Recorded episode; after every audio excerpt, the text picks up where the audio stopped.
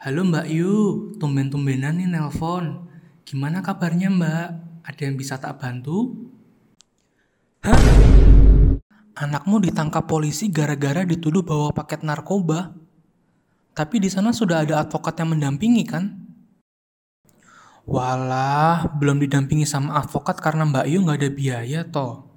Yowes, sekarang tenangkan diri dulu ya Mbak, karena sebenarnya anakmu bisa dapat bantuan hukum secara gratis kok.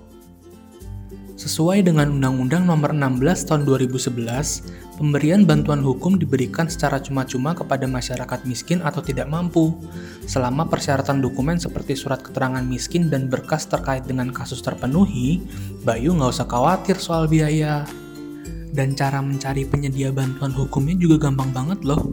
Mbak Yu tinggal buka website lawhub.id. Ejaannya l a w h u b titik id. Nanti langsung bisa kelihatan lembaga atau organisasi bantuan hukum yang paling dekat dari rumah kita.